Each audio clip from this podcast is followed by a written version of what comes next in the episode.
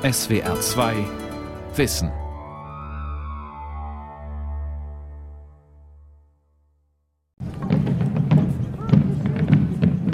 In Stulpenstiefeln, Lederwämsen und großen Federhüten, bewaffnet mit Degen und Hellebarden, ziehen Dutzende Männer durch Altdorf bei Nürnberg. Es sind Bürger der Kleinstadt, als Söldner des Dreißigjährigen Krieges verkleidet. Altdorf veranstaltet alle zwei Jahre Festspiele, die einem der legendärsten Feldherren der Geschichte gewidmet sind. Albrecht von Wallenstein, der hier eine Zeit lang lebte.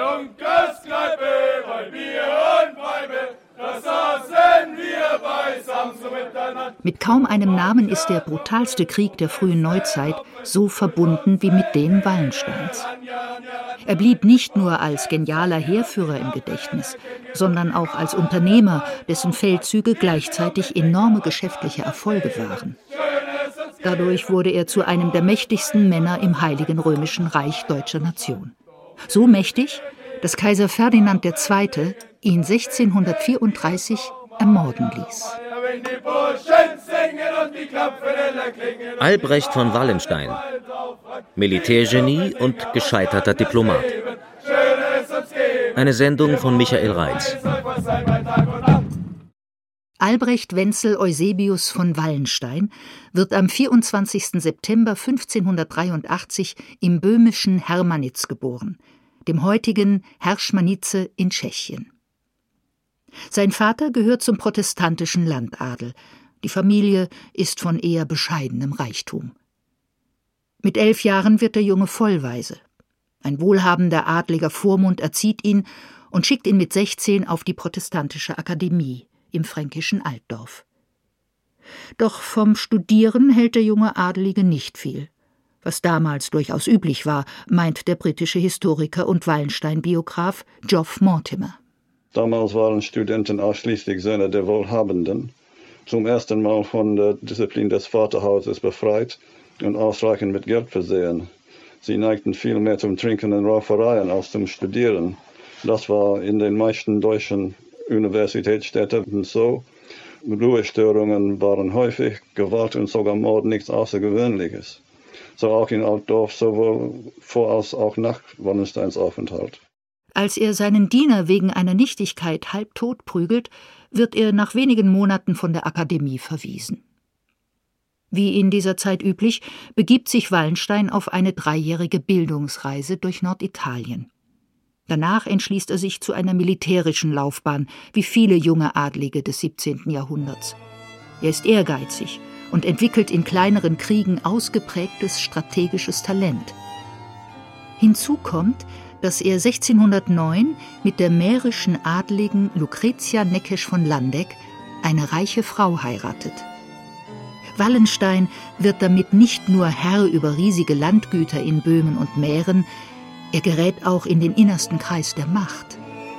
1612 wird er Kämmerer, also oberster Finanzbeamter des neu gewählten deutschen Kaisers Matthias aus dem Hause Habsburg. Matthias ist der katholische Herrscher eines großen Reiches, in dem protestantische Fürsten und Bürger zunehmend aufsässiger werden. Sechs Jahre später, am 23. Mai 1618, kommt es in der böhmischen Residenzstadt Prag zu einem Zwischenfall, der Mitteleuropa in einen der schrecklichsten Kriege seiner Geschichte reißt. Das Königreich Böhmen ist zugleich Teil des Deutschen Reiches. Doch die protestantischen Adligen und Bürger dort rebellieren gegen den Kaiser in Wien und seinen katholischen Vetter Ferdinand, ihren König. Diese hatten die Ausübung des protestantischen Glaubens eingeschränkt, die wenige Jahre zuvor noch ausdrücklich garantiert worden war. Seither versuchen die Habsburger ihre Zugeständnisse rückgängig zu machen. Als sie eine protestantische Kirche abreißen lassen, platzt böhmischen Adeligen der Kragen. Einige von ihnen dringen in die Prager Burg ein und werfen nach einem heftigen Wortwechsel drei kaiserliche Beamte aus dem Fenster. Dieser Prager Fenstersturz gilt als der Beginn des Dreißigjährigen Krieges. Auf der einen Seite kämpft die Protestantische Union, auf der anderen die Katholische Liga. Der Fenstersturz war glimpflich ausgegangen. Es war die harmloseste Gewalttat des ganzen Krieges.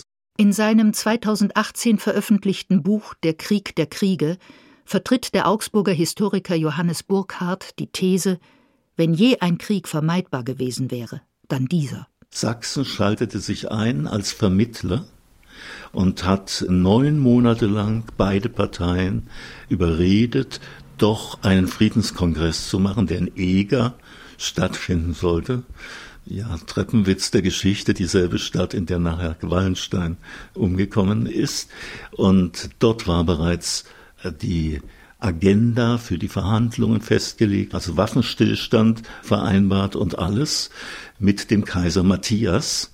Der Termin stand auch schon fest und drei Wochen vor diesem Termin starb dieser Kaiser und ein Falke als Kaiser, nämlich Ferdinand, kam ans Ruder, alles war vorbei. Der protestantisch geborene Wallenstein ist mittlerweile zum Katholizismus übergetreten, kaisertreu, und lebt mitten im Gebiet der Rebellion. Auf eigene Kosten stellt er für den Kaiser ein Regiment auf und trägt zur Niederlage des protestantischen Söldnerführers Graf Ernst von Mansfeld in der Schlacht von Sablat bei. Rasch breitet sich der Krieg auf immer größere Teile Deutschlands aus. Und bereits jetzt zeigt sich, er wird einer der grausamsten der europäischen Geschichte werden.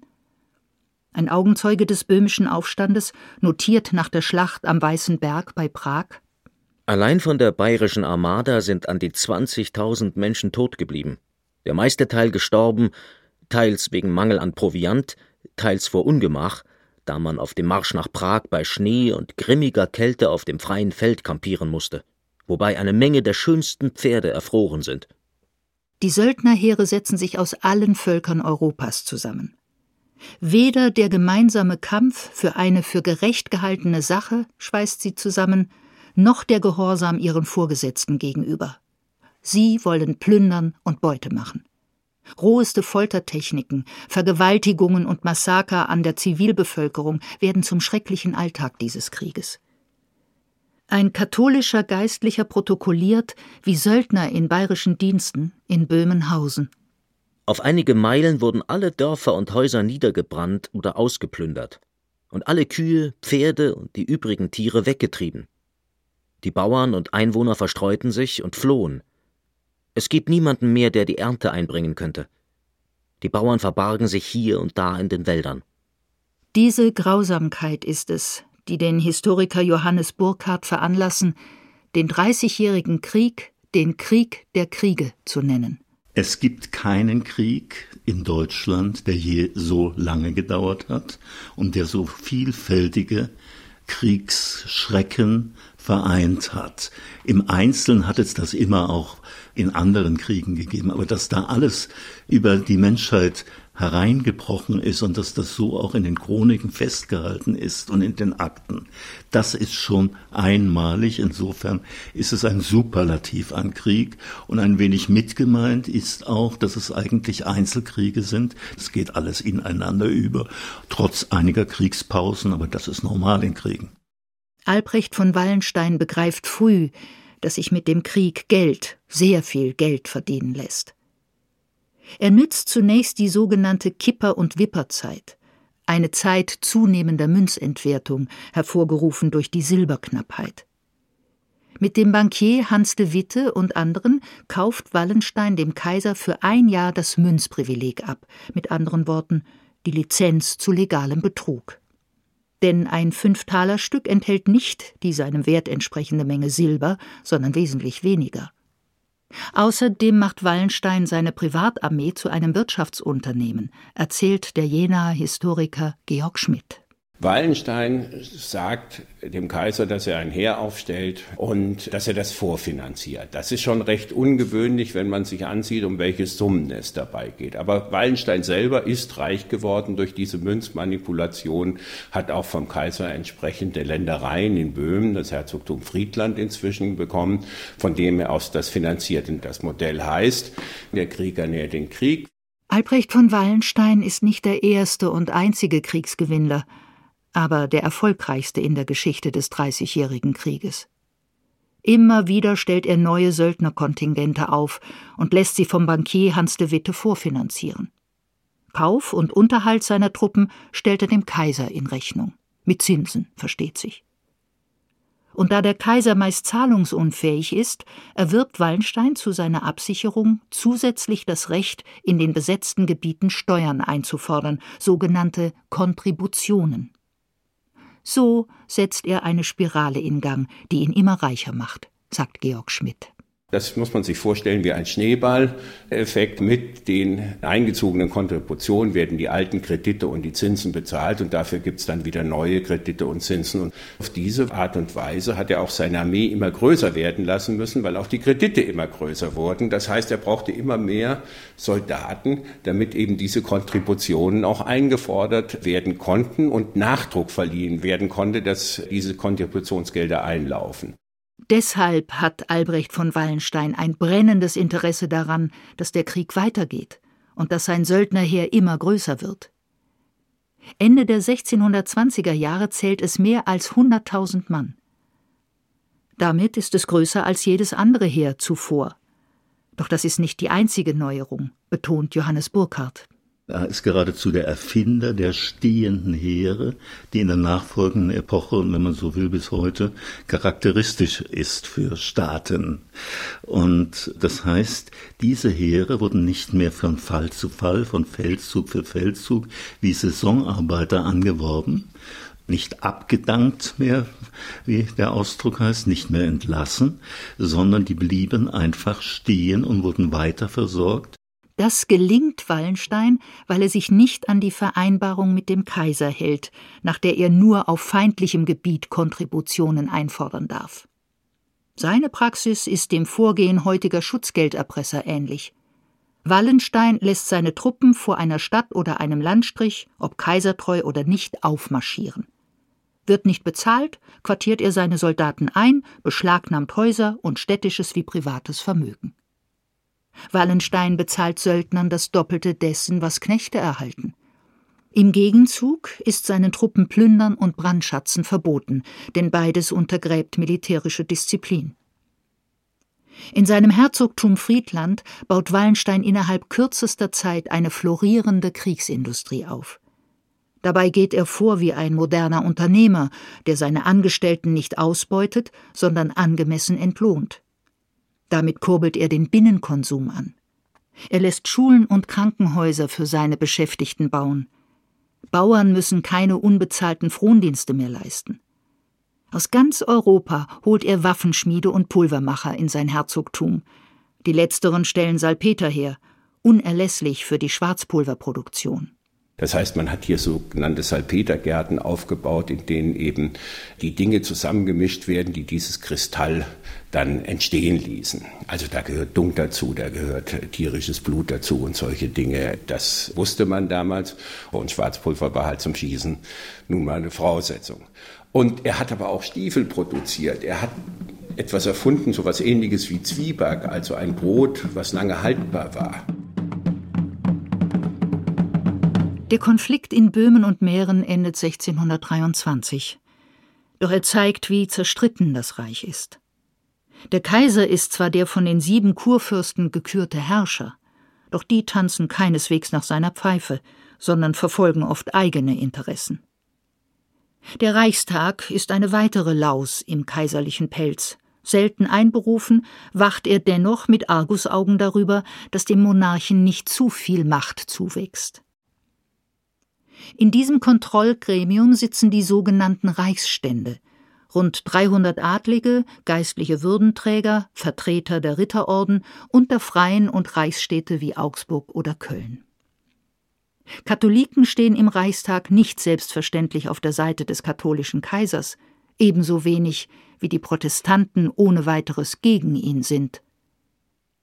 Diese Konstellation bringt andere europäische Staaten dazu, die Reichsstände vor ihren Karren zu spannen, indem sie jeweils die ihnen genehmere Fraktion unterstützen. Das versucht zunächst der dänische König Christian IV. Er verbündet sich mit Frankreich und England und eröffnet 1625 nach nur zweijähriger Kampfpause einen neuen Krieg. Vordergründig, um die norddeutschen Protestanten zu stärken, in Wirklichkeit zu seinem eigenen Vorteil. Wallenstein rüstet erneut ein katholisches Heer aus, erzählt der Historiker Georg Schmidt. In Wien hat man lange überlegt, ob das überhaupt sinnvoll sei, diese Armee anzunehmen, weil man schon wusste, dass da irgendwann Kosten auflaufen, die irgendjemand bezahlen muss. Und zum anderen hatte man Angst, dass mit dieser neuen Armee die Situation im Reich noch dramatischer wird. Das heißt, dass der Kaiser von noch mehr Leuten angefeindet wird, weil die plötzlich sagen, wieso brauchen wir diese Armee noch, wo die Liga-Armee schon fast das ganze Reich kontrolliert. Doch so gewinnt Kaiser Ferdinand mit Hilfe Wallensteins eine eigene, ihm loyale Armee denn die Streitkräfte der katholischen Liga unterstehen nicht seinem Oberbefehl, sondern dem der katholischen Reichsstände. Anfangs erringen dänische Truppen große Erfolge, doch schon bald werden sie von Wallenstein und dem Feldherrn der katholischen Liga, Johann von Tilly, geschlagen. Hauptleidtragende dieses neuen Krieges sind die Menschen, die in den Kampfgebieten leben und die für Söldner freiwillig sind. Wallenstein gelingt es, die dänischen Invasoren aus Norddeutschland zu vertreiben.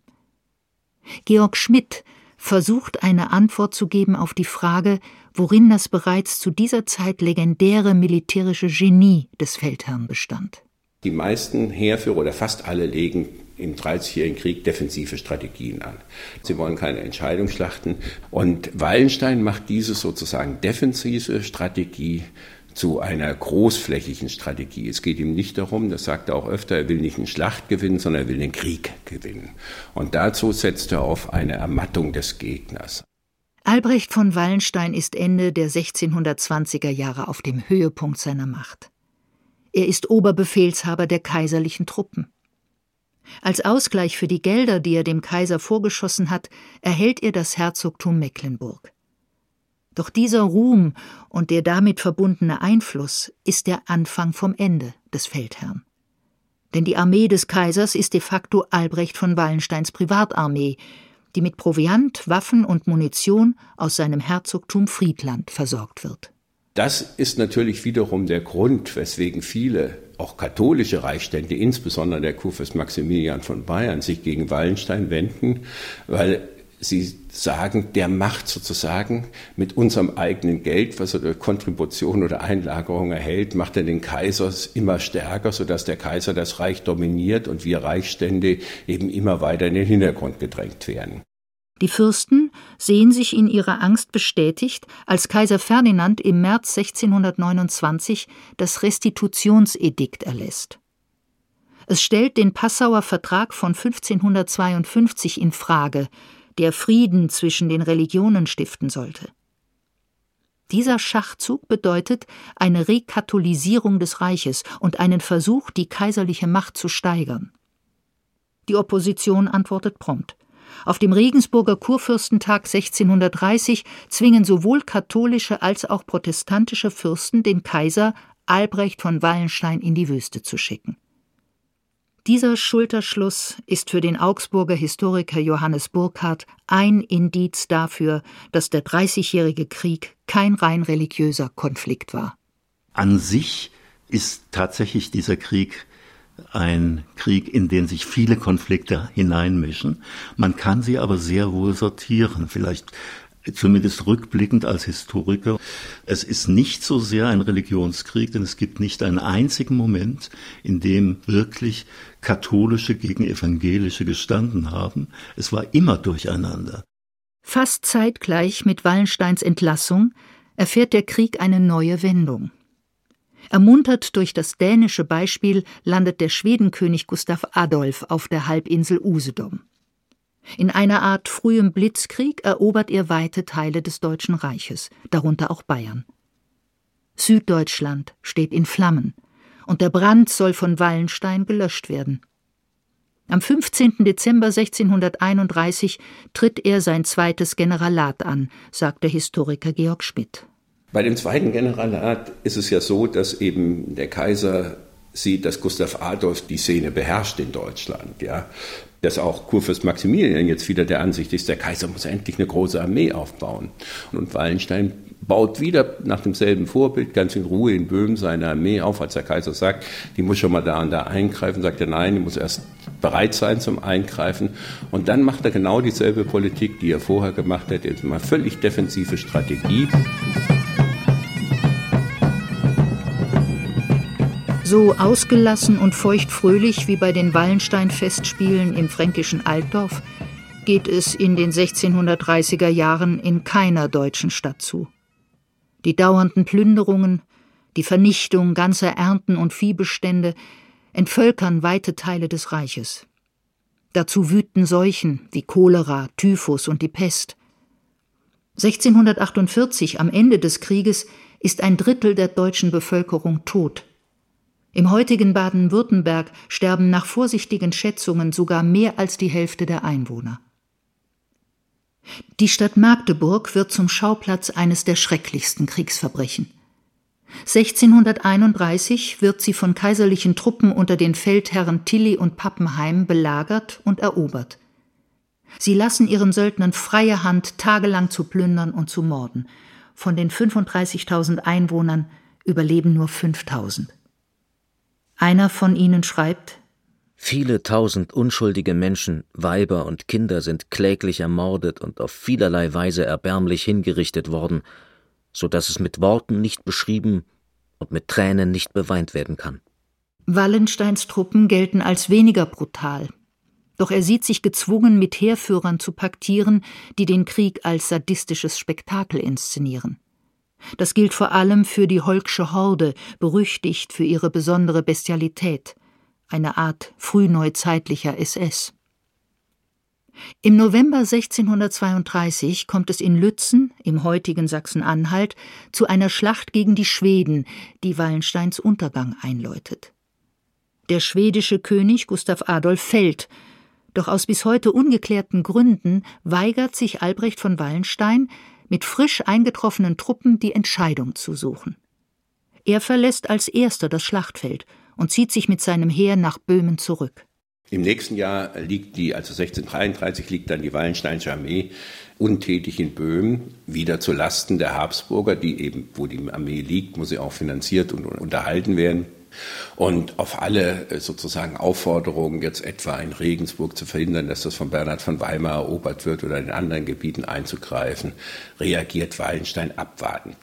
Albrecht von Wallenstein, einer der größten Gewinnler der Kriege gegen die böhmischen Aufständischen, den dänischen König und den schwedischen Eroberer, ist müde geworden.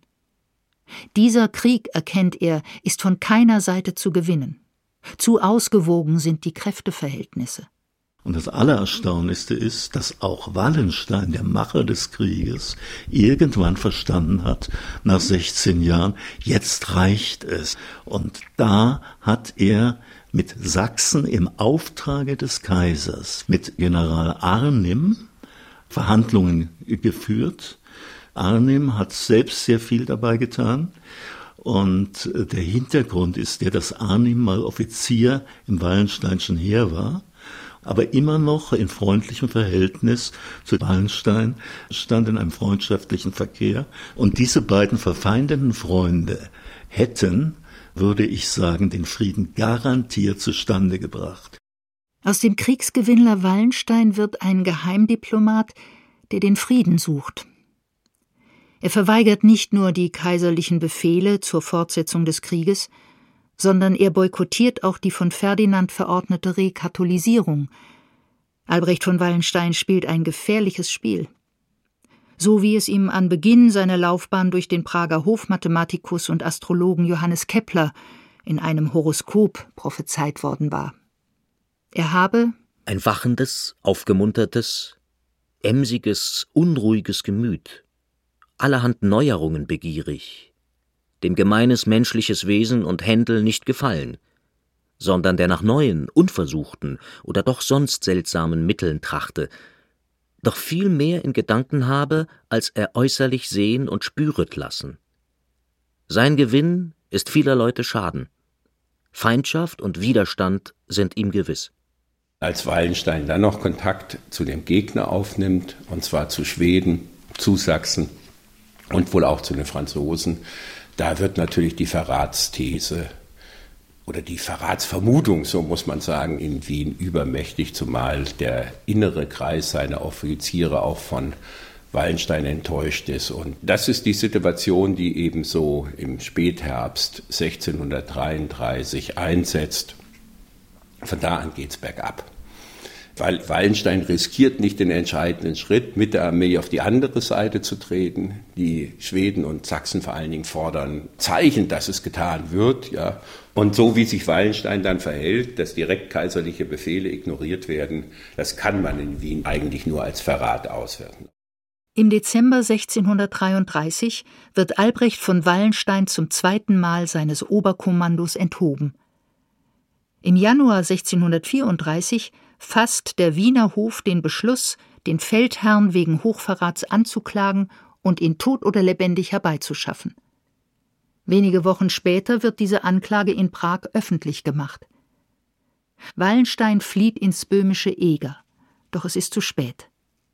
Am Abend des 25. Februar stürmen irische und schottische Söldner seiner eigenen Truppen Albrecht von Wallensteins Zimmer und erstechen ihn. Fehlender Gehorsam und Illoyalität, meint der Historiker Johannes Burkhardt, seien jedoch nur vorgeschobene Gründe für Wallensteins Ermordung. Denn den Oberbefehl über sein riesiges Heer erhält jetzt der Sohn des Kaisers, der 1637 selbst als Ferdinand III. auf den Kaiserthron folgt. Das ist auch der eigentliche Grund, warum Wallenstein mit einem Auftrage des Kaisers umgebracht worden ist. Es ging nicht um Verräterei und es ging auch da nicht um die Friedenssache, sondern es ging einfach darum, das Heer in die eigene Hand zu bekommen. Langfristig gesehen bedeutet diese Tötung Wallensteins einen Entwicklungsschritt bei der Entstehung stehender Heere, denn Wallenstein hatte sie schon permanent gemacht, aber nun wurde es auch noch verstaatlicht. Der Krieg, der dauert hundert Jahre. Der gemeine Mann hat kein Gewinn. Nicht hundert Jahre, wie es in Bertolt Brechts Stück Mutter Courage und ihre Kinder heißt, sondern noch 14 weitere Jahre dauert der Krieg nach Wallensteins Tod. Wie er ahnte, kann auch dann keine Seite nennenswerte Erfolge erzielen. Als 1648 nach mehrjährigen Verhandlungen in Münster und Osnabrück der Westfälische Friede geschlossen wird, ist das der Endpunkt einer Wirklichkeit gewordenen Apokalypse.